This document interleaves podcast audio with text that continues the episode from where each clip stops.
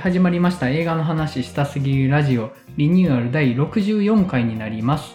この番組は大阪の南森町にある日帰り店長によるイベント型カフェバー週刊周りにて映画トークバーイベント映画の話したすぎるバーを月1ペースで開催している店長メンバーによる映画トーク番組です。私、映画の話したすぎるバー店長の山口です。はい、関西の映画シーンを伝えるサイト、キネ坊主を運営しています。代表の原口です。マリオンです。よろしくお願いします。よろしくお願いしお願ますいし。ます。今回ですね前田さんの参加が遅れてましてもしかしたら参加できなくなるかもしれないんですけれども今回ねあのドクター・ストレンジマルチバース・オブ・マッドネスっていうことで、まあ、サムライミちょっと前田さんの活躍を期待してたとこだったんですけどもしかしたらうん参加できないかもしれないです、まああのとりあえずフリートークやながら前田さんが参加できるようだったら参加してもらうみたいな感じでいきたいなと思うんですけれどもははい。えっ、と、じゃあ、原口さん、近況いかがですか？はい、えっ、と、ちらほら死者とか言ってまして、ちょっと先週参加できなかったんですけど、えっ、と、その合間に、えっ、と、トップガン、マーヴェリックはい。を IMAX での完成披露試写会に行ったり、はい。で、あと、日本映画で、はい、泳げませんっていうはいはい。のを見たり。で、あとちょっと今回特に、えっ、と、おすすめしたいのがですね、ちょっとどうにか時間を見つけてオンライン試写で、犬王を見まして、はい。これがね、良かったんですよ。もうすごい出来で。はい。湯浅正明監督なんですけれども、はい。えっ、とね、最近結構鎌倉とか、平家物語関連が多いですけれどもね、アニメで平家物語があったり、はい。大河ドラマで鎌倉殿の13人があったりするんですけど、今回はアニメの平家物語と同じ原作の古川秀夫さんの平家物語、犬王の巻っていうのが原作で、これは時代は室町時代、南北朝時代の頃の話。足利義満が将軍やってる頃の話と。平家物語で舞台が室町ってどういうことなんですか？えっとね、だから、その最初に始まるのが、ダンローナの戦いで海の底に落ちた三種の神器の話から始まる。はいはいはい。うん結構そこが登場人物のキーにはなってる話。うん。で、メインとなるのが、犬王がうんバンドの女王蜂のアブちゃん、ボーカルのボーちゃんやったり、えっ、と、あと、琵琶法師の友名っていう役を森山未来がやってるんですけれども、基本的にこの二人によるロックオペラとなっておりまして、はあ、はあはあはアニメーションでロックオペラなんですね。うん。犬王は言うたら当時の能で、まあ、舞う人、今でいうパフォーマーの人。うん。で、友な琵琶法師がよくある平家物語を伝えていく琵琶法師なんだけども、俺はこの犬王の物語を語りたいんだって言って、なんかね、ギター的な琵琶と、ウッドベースな琵琶と、大太鼓を使って、スリーピースのバンドをやるっていう。面白い解釈してますね。うん、そう。非常にプログレッシブなことをやってて、言ったらまさにこの時代におけるオルタナティブなことをやってて、で、片や犬王はもうどんどんものすごい、まあちょっと形が奇形児生まれちゃったんだけれども、その体を生かしてものすごいパフォーマンスやって、それこそ清水の舞台でものすごい能のパフォーマンスを繰り広げるっていう。うん。うんでね、もう見てると、なんかもう本当ライブなんですね。うん。まさに見ながら手拍子を打ちたくなるという。うん。だからそれこそね、ボヘミアン・ラプソディでクイーンのウィウィロックイーを見てるような気分になるっていう。うん。っていう、本当室町時代におけるロックオペラを繰り広げるっていう。だから、作中後半はもうほぼほぼライブシーン。うーん。なるほど。はい。キャラクターデザイン松本太陽でしたよね。確かそうそう。うん。なんかもうその話が湯浅正明っぽいし、松本太陽っぽいなって思うんですけどね。その、室町時代の話をロックとして解釈するっていうのが、なんかぽいなって思うんですけどね。うんうーん、面白そうですね。うん、だからこれはね、劇場の大きい音で聞きたいし、なんかこれ、うん、だから無発声でもなんか応援上映とかみたいなしたらすんげえ楽しいだろうなっていう。うん。なるほど。うんこれはなんかおとなしく椅子に座って見る映画ではないっていう。うん。うんうんいや、あの、まあ、楽しみにしてましたけど、より楽しみにはなりましたね、それ。はい。もうまあ、もともとあの原作をね、古川秀夫さんが割とロック的なテイストの小説が結構書かれてる方なんで、うん、うん。ああ、そうなんですね。うん、うん。なるほどね。はい。ぜひ、あの、皆さん注目して、もしよかったら語られたらなと思います。えっ、と、こちら5月28日土曜日に全国ロードショーとなっております。多分、めちゃくちゃ面白いけど、めっちゃ語んのむずいと思うんですよね。だって音楽なわけですよね。ね。あの、音楽を語るって、いや、でも歴史とかをいろいろ知ってるといいよなーって思いながら。あそう、なんか、南朝北朝二人の天皇がおって、みたいな。ちょっとうん歴史の勉強ちょっとせな思いながらも。あ、うん。うん。なるほどね。なるほど。もう覚えてないっすよ、この辺の歴史も。そう。正直。うん。だから、あの、三種の神器の話になるっていうことは、まあ、騎手流理団じゃないですけど、どっちがよりその正当な権威を持ってるかみたいな話も絡んでくるってことかなって思うんですけど、そんな感じですか？あ南北朝ってことは、だからどっちの方が正しい後継かみたいな話が絡むのかなって思ったんですけどね、聞いてる限りだと。うん、まあ確かに正しいか、そう、どっちが派遣を取るかっていう話でもあるかな。うん。うん。なるほどね。うん。いや、もう楽しみですよ、本当に。うん、はい。マリオンさん、いかがされてました？そうですね。僕、今日までに見た映画、バブルぐらいなんですけど、ああ、はい。なんですけど、ここで喋っていいんですかね？結構僕は文句しかないんですけどっていう感じなんですけど、ちょっとね、今日見に行こうか迷って行くのやめたんですよね。うん。まあ、なんというか、多分、普通に見たら、あ、なんか薄味な映画やなぐらいで多分、そんぐらいで収まると思うんですけど、はい。まあやっぱ僕は新海誠とかうん世界系が好きだっていう身なので、まあ余計にちょっとこの低たらくにちょっともう怒りを覚えるかなっていう感じでしたね、本当に。だから、うんもともとハードル上げてたの？ハードルが高いか？まあハードル、うーん、いやでもそこまでハードルは上げてなかったんですけど、うん。う。うんんなんかまあ、そもそものなんか設定からして、うんなんていうんですかね、開始数分で結構どうでもよく感じてしまうんですよ、正直。うんうんまあ、あの、水没してしまった東京を舞台に、パルクールでチーム戦みたいに戦い合ってるうんうん。少年たちがいるんですけど、うんまあ、それはいわゆるストリートチルドレン的なうん。感じで、で、お互いにその物資とかをかけてう、ん。パルクールで競い合ってるみたいなうん世界観なんですけど、まあ、全くもってなんて言うんですかね、まあ、その描き方がすごいカジュアルなスポーツ感といいますか、うん、なんかそんな描き方してていいんですかねっていう感じなんですよ、やっぱり。うん。水没してしまった東京で、うん。まあ、ストリートチルドレンみたいな感じな少年たちがパルクールだけは命がけでやってるみたいなのって、まあ、結構切実なことじゃないですか。うんそれがなんかすごくカジュアルな感じでスポーツでなんか爽やかですよねみたいな感じでやられても、まあもう、ちょっとまずそこでまずもう、え、どういうことなんですか？みたいな。うん。もうちょっとなんか、齟齬が生じるんですよね。なんかこう、自分の中の。なんかそんな世界観の中でなんか不思議な少女と出会って恋をして、で、うんそれがなんか世界の根幹というかう、ん。危機にまあ、繋がっていくみたいなのって、到底信じられないですよねっていう。うん。なるほどな。なるほどね。うんうん。あの、ちょっとなんとなく、マリオさんが感じてるわだかまりみたいなものが分かってきたような気がします、今。あの、はい。世界系って、その主人公の自意識の置きどころと世界の状況っていうものの温度感が合ってないとすごい居心地悪いものになると思うんですよ。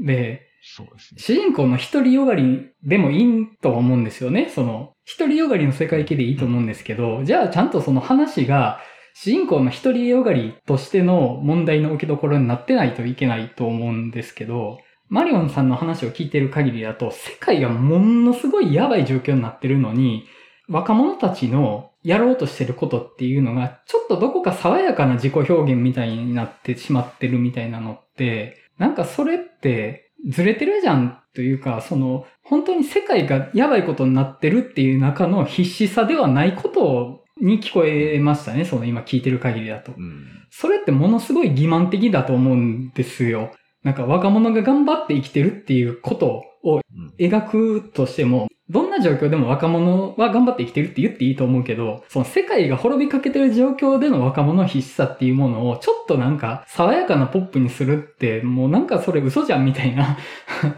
もうその通りですよ。ほんと嘘っぽいし、うんそのレースをなんか取り仕切る大人みたいなのが一人いるんですけど、うんうんなんかまあ、かつて自分もなんかそういうパルクールやってたみたいな。うんなんか、そいつもポジションというかうん立ち位置もなんか、ほんと適当というか、うんこいつほんと何も考えてない感じで、うんうんもうなんていうか物語の、まあ、しょうがなく置かれてるような感じ。うんうんうん本当に。まあ、天気の子でいう、うんこう、大人になりきれなかったうん大人みたいな感じでもなく、ただそこにいるだけの、うんもう本当虚無みたいな。うん。まあ基本なんか主人公以外のキャラクターは本当になんか中身のないキャラクターばっかりなんですけどね、まあそもそもね。うんうんパルクールの戦うチーム、敵対チームっていうのもものすごい適当な描き方しかしてないし。まあそんなんでまあ、この映画のなんかどこに面白さを見出せばいいのかっていう感じうんで、やっぱちょっと僕は怒りがこう込み上げてくるというか、うんうんもう本当僕たちは天気のことが通ってきてるので、そんなはい。程度で、はい。あの、やりましたとか言われても、ちゃんちゃらおかしいですよっていう感じだったので、もう正直ちょっともう、うんもうなんかそれのせいでなんかこの映画のちょっと全てが嫌いになっちゃうぐらいうん、ちょっと僕は怒りになっちゃいましたね、本当に。うん。うん、あんまね、こんなこと言いたくなかったんですけど、ううんんうん、そうですね。その、なんだろう。自己表現で得られるものと、その、生存の話っていうものをごちゃ混ぜにされるって、で、それで若者の話描きましたって、それ当人からしたらものすごい苛立つと思うんですよね。半端に分かった気になってるな、みたいな。あの、そう。うん、なんかわかりますね。その、言わんとしてることは。なるほどな。いや、それきついな。聞いてる限りでも多分僕見たらきついなってうん予感がしてますわ。そうですね。うん。ちょっと僕は無理でしたねっていうぐらいでした。はい。うんなるほどね。いや、僕、見たらよかった。僕も多分バチバチに怒り狂って、あの、この話乗っかれたと思うんで、あの、もうカンカンガクガクの論争できたと思うんですよ。もうあれはいかんみたかもしれいな。ないです、それはそれで面白かったかもしれないですね。かもしれないですね。はい、なるほどな。ちょっと、まあ、あれやったらネットフリックスで見てみます。はい。はい。あ、ちょっと変えてんじゃない？劇場版と。そうなんですか？あ、うん。えっとね、一応ね、あの、ネットフリックスでも見たんですよ。はいまあ、ちょっと流し見でしたけど。まあ、ちょっとなんか最初のシーンとか、あとオープニングもちょっと違った気がするな、多分。うん。けどまあ、おおよその本編になんかめちゃくちゃ変化がある感じではなかったかなっていう。うんうん。まあ、ちょっと、まあ、流し見なんで、あまり正確性はないかもしれないですけど。なるほどですね。うんうんうん。いや、僕、その点のい怒り覚えるの好きなんですよね。その辺の怒り。あの、なんか多分、怒って楽しい怒り方できそうだなと思って。まあ、そうですね。なんか、こう、自分がこう嫌いだっていうのを、なぜ嫌いかってうん。いうことで初めて、あ、これ自分が好きなことなんだうんみたいなのがうん、改めてはっきりするし、っていうのはやっぱ改めて思いますよね。なんか自己確認をできそうな怒りを覚えることができそうだなっていう感じがあるなと思って。う んまあまあまあまあ、はいそうですね。うんまあまあ、あの、了解です。はい。はい。えーっと、僕はですね、まず映画の話したすぎるバーが前回のシングルトラマンの直後にあったんですよね。で、前回のシングルトラマンの収録の中で話したこと以上のことをお客さんとかとめちゃくちゃ話できたんですよ。で、うんうんうんやっぱシングルトラマンはウルトラマンに一過言あればあるほど面白い作品だなと思ったんですよね。で、僕、あのー前回の回を聞いてもらったらわかるんですけど、シングルトラマンそこまで好きじゃないんですよ。うん、で、うんうん僕の中でウルトラマン感みたいなのを言っても、もうそれって、いや、これって実はこういう元ネタがあってね、みたいなのって先回りされてるんですよね。絶対に。うんうんうんで、なぜなら、今回の新ウルトラマンを作った奴らは、世界最強のウルトラマンオタクなわけなんですよ。まあそうですよね。うん。僕がウルトラマンってこうじゃないって思ったことなんて、その深度の1億倍ぐらいの深さでウルトラマンのことを考えてきた人たちが作ってるので、あ、これってね、実はこの元ネタがあってねって言ってね、僕が文句つけたいところ全部跳ね返されるんですよ。そそうですよね。その可能性全然ありますよね。で、僕ちょっとそれに絶望して、あ、僕ってそんなウルトラマン好きじゃなかったんだなっていう、なんかね、悲しくなってしまって、ああ。僕のウルトラマンこうじゃないんだっていうのね、いや、俺のウルトラマンこうだぜっていうのを全部裏付けある状態で見せられたって、なんだろう、絶望ですよね、もう。あの、自分の文句が全部間違ってるっていうことが確約されるってむちゃくちゃきついなと思って、あの、あね、あの、あ。ね。今回の、まあ、最後の敵みたいなのも、実はこの元ネタがあったりっていうのがね、後から僕知ったんですよ。あ、なるほど、そういうことかってなるけど、じゃあ僕が見た時に感じた感情って間違ってたっていうこと。間違ってたの僕って。なんか、いや、なんかね、悲しい。悲しい。うん、なんていうかね、その、すごいんですよ。すごいんですけど、なんか知ってれば知ってるほど楽しいっていうことの、ちょっと至らなさみたいなのを感じてしまって、あの自分自身のね、至らなさみたいなのを感じてしまって、あ、自分、この映画のお客さんじゃなかったっていうのを 自覚するっていう。結構ね、調べれば調べるほど知らないことで楽しめなかったっていうことが分かっていくっていうしんどさを覚えました。う ーん、まあな難しいですけどね、うんそれね。まあなんていうんですか？うん。いや、確かにその、オタク度うん。というのはやっぱり、それはもう勝てないですけど、うん僕もね、全然勝てないし、うん。けどやっぱ、ああだこうだ言ってなんぼなとこあるじゃないですか。っていう、なんか、なんていうんですかね。なんかそ、その、まあよくまあ、こういう映画の話してる時も、なんか、やっぱ自分よりいっぱい映画見てたりもするし、うんなんか詳しい人とかいるじゃないですか、うん話してて。うんけどなんか、そういうのになんかちょっと絶望するんじゃなくて、うんなんかこう、いやもうなんならもう、いやいや見るし、っていうか別になんか見てなくたって、見てなくたってっていうのもおかしいですけど、うん。けど今見える範囲でもう、ん。すごくキャッチできることとか、なんかこれはやっぱ違うとこなんじゃないとか、これはこうなんじゃないとかって言えるっていうのもすごく僕は大事やと思う。うん。出るんですよねやっぱり。あの、いくらやっぱだって、詳しいからって、あの、その映画面白いかは別だと僕は思いますよ。やっぱそこは。うん。うん。うん。そう思うんですけどね。なんか、シン・ウルトラマンに関しては特別な感情を覚えてしまいましたね。うーん。うん。だからなんか、まあだ、逆にその感情が出るっていうのはなんかもう、逆に僕はウルトラマンに思い入れがやっぱあるからこそ出るんじゃないですかねっても思うんですけど。どうなんでしょうね。うん、そうなのかな。うん。まあ、ノットフォーミーって割り切れてないからこんなことは言ってるんですけどね。確かに。まあ、まあ僕もまあそうですね。ううんん。なんか面白かったとこめっちゃあったけど、なんか手放しで喜べないな、これみたいなうん。映画ではあったので。うん。うん。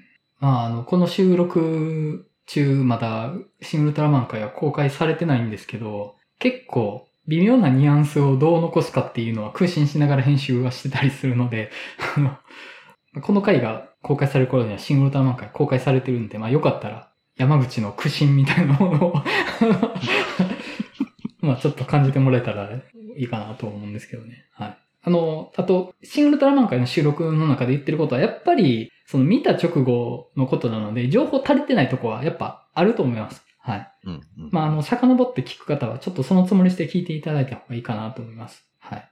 あと、今回のドクターストレンジに備えて、サムライミの資料の腹渡を見たりとか、あと、まあ、あの、ウルトラマン自体を見返そうと思って、ウルトラマンって、あの、テレビの総集編映画が結構あるんですよね。で、それの中の一つを見て、やっぱ僕、あの、着ぐるみでの格闘好きだなって思って、うん。ううん。ん、なんかいいなと思いました。うん。CG より僕はやっぱ着ぐるみ格闘が好きだなって思いましたね。うん。まあまあ、あの、ちょっとまあそのあたり、シングルターマン会で喋ってることではあるので、これぐらいにしとこうかと思うんですけど。はい。はい。えーっと、では、ちょっと前田さんは到着してないですけれども、今日のテーマトーク入っていきたいなと思います。